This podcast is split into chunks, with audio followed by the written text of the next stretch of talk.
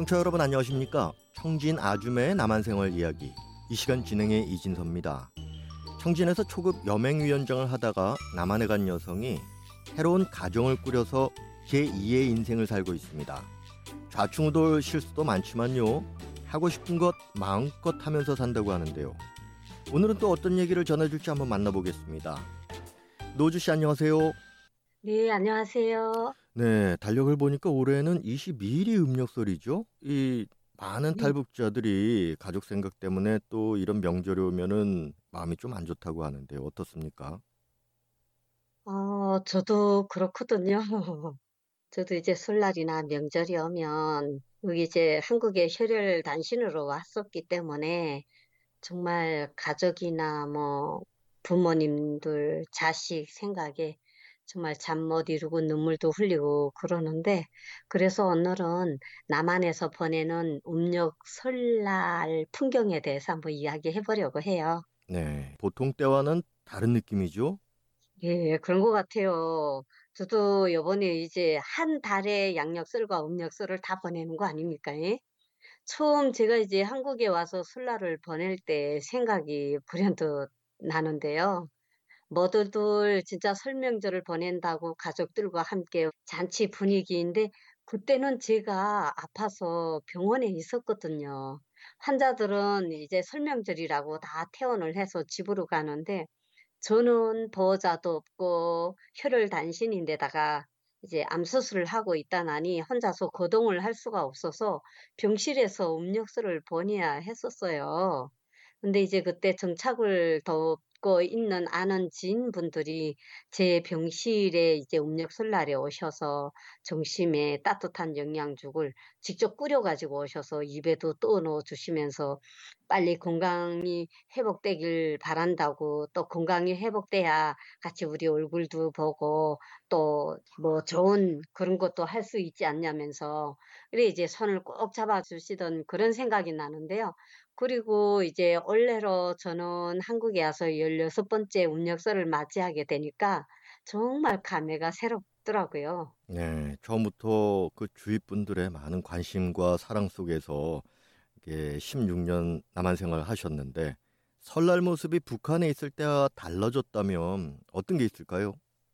어, 정말 많이 다르죠. 지금도 그렇겠지만 제가 북한에 있을 때는 설날 아침에 일찍이 김씨 일가 동상에 이제 참배를 하고 또 그 눈이 더 많이 오지 않습니까? 겨울에. 그러면은 눈을 쓸고 그리고 또 이제 설날이니까 신년 설맞이 공연을 또 제가 했었어요. 그래서 이제 공연을 마치고 집에 오면은 그래도 없는 살림이라도 음식을 장만한다고 좀 북적이고 그랬거든요.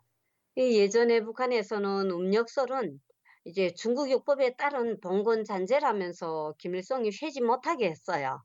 그러다가 1989년도에 이제 김정일이가 우수한 우리네 민속 명절이라고 이 음력설을 공식적인 설로 이제 명절로 삼고 제가 탈북한 해에 2003년도에 음력설을 어, 다시 이제 부활시키면서 사흘간씩 공휴일로 쉬게 됐었거든요. 근데 한국에 와서는 제가 다니는 이제 그 봉사단체에 가서 어, 이제 어른들께 떡국도 끓여서 드리고 산에 이제 해맞이 보러 올라갔다 내려오시는 분들한테 막 뜨끈뜨끈한 떡국을 한 그릇씩 퍼주는데 그렇게 흐뭇하고 또 맛있다고 드시는 분들 보니까 마음이 또 훈훈하고 좋더라고요. 올해는 어, 코로나 이후로는 오랜만에 저도 시집에 가서 설명절을 보냈어요. 새벽에 출발했는데도 도로에 차가 뭐 완전 밀려가지고 두 시간이면 도착할 거리를 무려 네 시간 만에 도착했거든요. 그렇죠. 뭐 설만 되면 고속도로 8차선 뭐 도로 12차선 도로 주차장으로 변했다 이런 보도 많이 보게 되는데요. 어떻게 음식 좀 네. 해가지고 시집에 가셨습니까? 네, 저는 시집에 갈 때 그냥 안 가거든요. 그래도 또 식구분들한테, 형제분들한테 북한 음식이라도 한번 드셔보시라고 만두나 뭐 이제 아, 그 응감자 가루로 만든 어 만두도 만들어 가는데 원래는 제가 이제 북한에서 또 좀 귀하게 먹었었어요. 명절 아니면은 좀 먹기 힘들었던 음식인데 온감자 가루로 밑반죽을 해 가지고 거기에 이제 그 속은 채소와 고기, 김치, 뭐 버섯 그다음에 견과류 갈아서 넣고 만든 그런 만두를 빚어서 한 통 김치통 큰 통으로 한 통 들고 갔거든요. 정말 맛있는 걸 해 가지고 오셨다고 너무들 좋아하셔서 가마에 쪄서 막 담아 드리니까 아주버님들, 형님들, 뭐 동서들 드렸더니 뭐 맛있다고 정말 맛있게들 드시니까 뿌듯하더라고요. 그리고 또 이제 상다리 부러지도록 이제 진수성찬 차려 놓고 세배도 드리고 조카들이나 또 이제 그 조카의 자식들 어 손주 손녀들 1인 이제 그 친구들한테 또 세배 인사를 받고 그러니까 어른으로서 또 세뱃돈 봉투도 두둑히 준비해서 나눠 주고 오랜만에 몇 년 만에 형제분들 다 모여서 윷놀이도 하면서 좀 즐거운 시간을 보내서 저 개인적으로는 너무나도 좋았어요.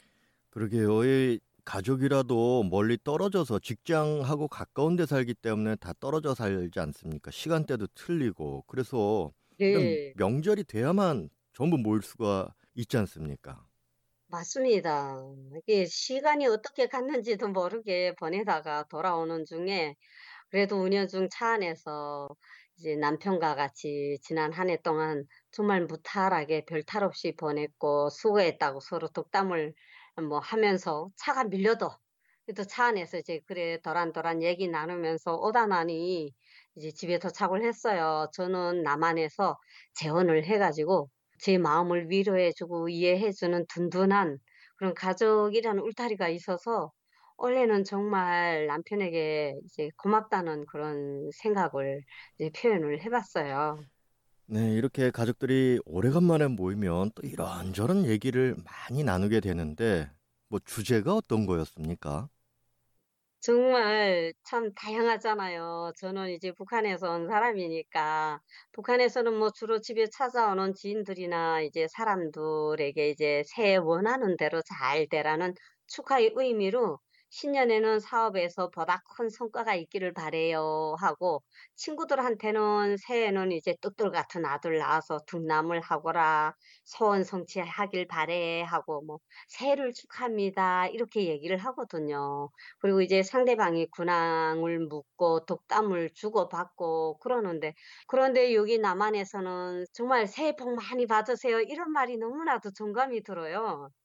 또 친구들한테는 " 야 친구야 새해 복 많이 받고 걔면은 새해에는 더 승승장구하길 바래." 이런 얘기도 해 주고 뭐 "새해에는 더 건강하고 행복하길 바래." 또 이러고 예.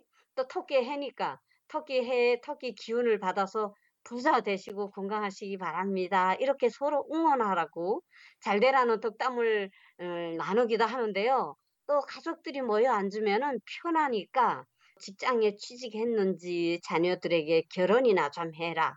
좀 뭐 또 "살 좀 빼라." "연봉은 너는 얼마나 받니?" 이런 이야기도 오가서 설날 분위기를 흐리기도 해요. 그래서 이런 얘기 듣기 싫어서 설날에는 집에도 가지 않고 혼자서 여행을 가거나 뭐 이제 혼자서 자기 취미 생활을 하는 그런 젊은 층들이 늘어나고 있는 것이 지금 한국의 현실이거든요. 네, 말씀 나누다 보니까 이제 마칠 시간이 됐는데요. 좀 정리를 해 주십시오.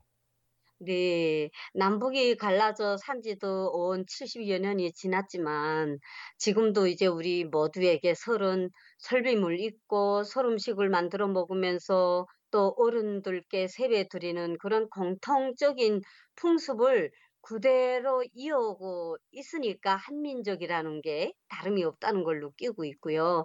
두 곳에서 다 살아본 제 경험으로는 그래도 '한민족이다.'라는 말을 이렇게 쓰는구나 하는 것을 실제 경험하게 된 거죠. 요즘 고향에서도 멀리 있는 부모님과 친인척들한테도 어 이제 선전화로 인사를 하고 전화로 문자를 보낸다고 하던데 목소리를 듣는 것만으로도 정을 나눈다니까 정말 다행입니다.